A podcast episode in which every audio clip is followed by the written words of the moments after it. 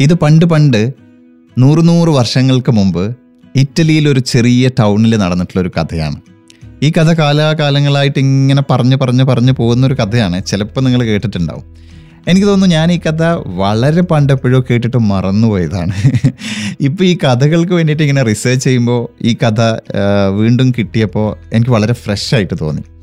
കഥ ഇങ്ങനെയാണ് നൂറ് നൂറ് വർഷങ്ങൾക്ക് മുമ്പ് ഇറ്റലിയിലുള്ള ഒരു കുഞ്ഞു ടൗണിൽ ജീവിച്ചിരുന്ന ഒരു കുഞ്ഞു ബിസിനസ്മാൻ ഈ ബിസിനസ്മാൻ ഒരുപാട് നഷ്ടങ്ങൾ വന്നപ്പോൾ അവിടുത്തെ വലിയൊരു പണക്കാരനായ പലിശക്കാരനിൽ നിന്ന് കുറേ ക്യാഷ് കടം വാങ്ങിച്ചു. തിരിച്ചു കൊടുക്കാൻ പറ്റാതെ പലിശയ്ക്ക് മേലെ പലിശ വന്ന് വലിയ കടബാധ്യത കടബാധ്യതയിലായിട്ട് ഇങ്ങനെ പെട്ടു നിൽക്കുകയാണ്. അപ്പോൾ ഈ കച്ചവടക്കാരന് സുന്ദരിയായ ഒരു മോളുണ്ട്. ആ അതിനു മുമ്പ് നമ്മുടെ ഈ പലിശക്കാരനാണെങ്കിൽ കുറച്ച് പ്രായമായ ഒരാളാണ്. അയാൾക്കാണെങ്കിൽ ഈ കച്ചവടക്കാരന്റെ മകളെ കല്യാണം കഴിച്ച് സ്വന്തമാക്കിയാൽ കൊള്ളാമെന്നുമുണ്ട്. അങ്ങനെ ഇരിക്കുന്ന സമയത്താണ് നമ്മുടെ പലിശക്കാരൻ ഒരു ഡീൽ വെക്കുന്നത്. ഒന്നുകിൽ മുതലും പലിശയും അടക്കം കടം വീട്ടണം. അല്ലെങ്കിൽ തന്റെ മകളെ എനിക്ക് കല്യാണം കഴിച്ചു തരണം. പക്ഷെ അയാൾ വളരെ പ്രായമായ ഒരാളായതുകൊണ്ട് തന്നെ അയാളെ കല്യാണം കഴിക്കുക എന്നുള്ളതോ അല്ലെങ്കിൽ അയാൾക്ക് തന്റെ മകളെ കല്യാണം കഴിപ്പിച്ചു കൊടുക്കുക എന്നുള്ളതോ ഒന്നും ഒരു നല്ല കാര്യമായിട്ട് കച്ചവടക്കാരനോ അയാളുടെ സുന്ദരിയായ മകൾക്കോ തോന്നുന്നില്ല. അപ്പോൾ പലിശക്കാരൻ മറ്റൊരു ഡീൽ മുന്നോട്ട് വെച്ചു. പലിശക്കാരൻ പറഞ്ഞു ഞാൻ നിങ്ങൾക്ക് രണ്ട് ഓപ്ഷൻസ് തരാം. ഞാനിപ്പോൾ ഇവിടുന്ന് രണ്ട് കല്ലുകൾ എടുത്തിട്ട് ഈ ബാഗിലിടും ഒരു വെളുത്ത കല്ലും ഒരു കറുത്ത കല്ലും. താങ്കളുടെ മകൾ വന്നിട്ട് ഈ ബാഗിൽ കൈയിട്ടിട്ട് ഒരു കല്ലെടുക്കണം.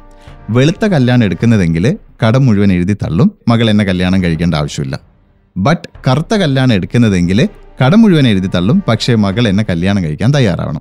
എന്ന് പറഞ്ഞു ഡീലൊക്കെ ഉറപ്പിച്ചു. ഇയാൾ താഴെ ആ ഗാർഡനിൽ ഒരുപാട് വെളുത്ത കല്ലുകളും കറുത്ത കല്ലുകളൊക്കെ ഉണ്ട്. ഒരു കുഞ്ഞു പൂന്തോട്ടത്തിൽ നിന്നാണ് ഈ സംഭാഷണമൊക്കെ നടക്കുന്നത്. അതായത് കച്ചവടക്കാരന്റെ വീട്ടുമുറ്റത്ത് നിന്ന്.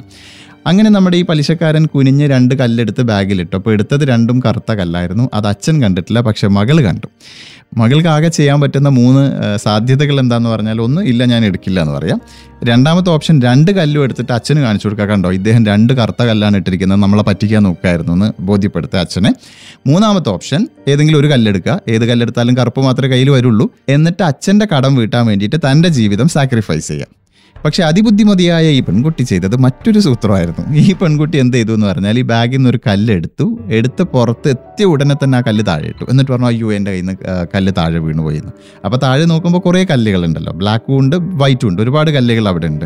അപ്പോൾ ആ പെൺകുട്ടി തന്നെ പറഞ്ഞു ഒരു കാര്യം ചെയ്യാം. നമുക്കിപ്പോൾ ബാഗിൽ ഏത് കല്ലാണ് ബാക്കിയുള്ളതെന്ന് നോക്കാം. അപ്പോൾ ഞാൻ എടുത്ത കല്ല് ഏതാണെന്ന് നമുക്ക് മനസ്സിലാവുമല്ലോ. ബാഗ് തുറന്ന് നോക്കുമ്പോൾ കറുത്ത കല്ല് ബാഗിലുണ്ട്. അപ്പോൾ ഞാൻ എടുത്തത് വൈറ്റ് ആണ്. അപ്പോൾ ഞാൻ നിങ്ങളെ കല്യാണം കഴിക്കുകയും വേണ്ട ഞങ്ങളുടെ കടം താങ്കൾ എഴുതി തള്ളുകയും ചെയ്യണം. അങ്ങനെ പലിശക്കാരന് ഡീൽ ഉറപ്പിക്കേണ്ട വന്നു actually moral of the story ഇത് തന്നെയാണ്. ഏതൊരു ടഫ് സിറ്റുവേഷൻ ആയി കഴിഞ്ഞാലും നമ്മളൊന്ന് ആലോചിച്ച് കഴിഞ്ഞാൽ ഒരു out of the box creative thinking ഇവിടെ ഉണ്ടാവും. പലപ്പോഴും നമ്മളത് കണ്ടെത്താറില്ല എന്ന് മാത്രം.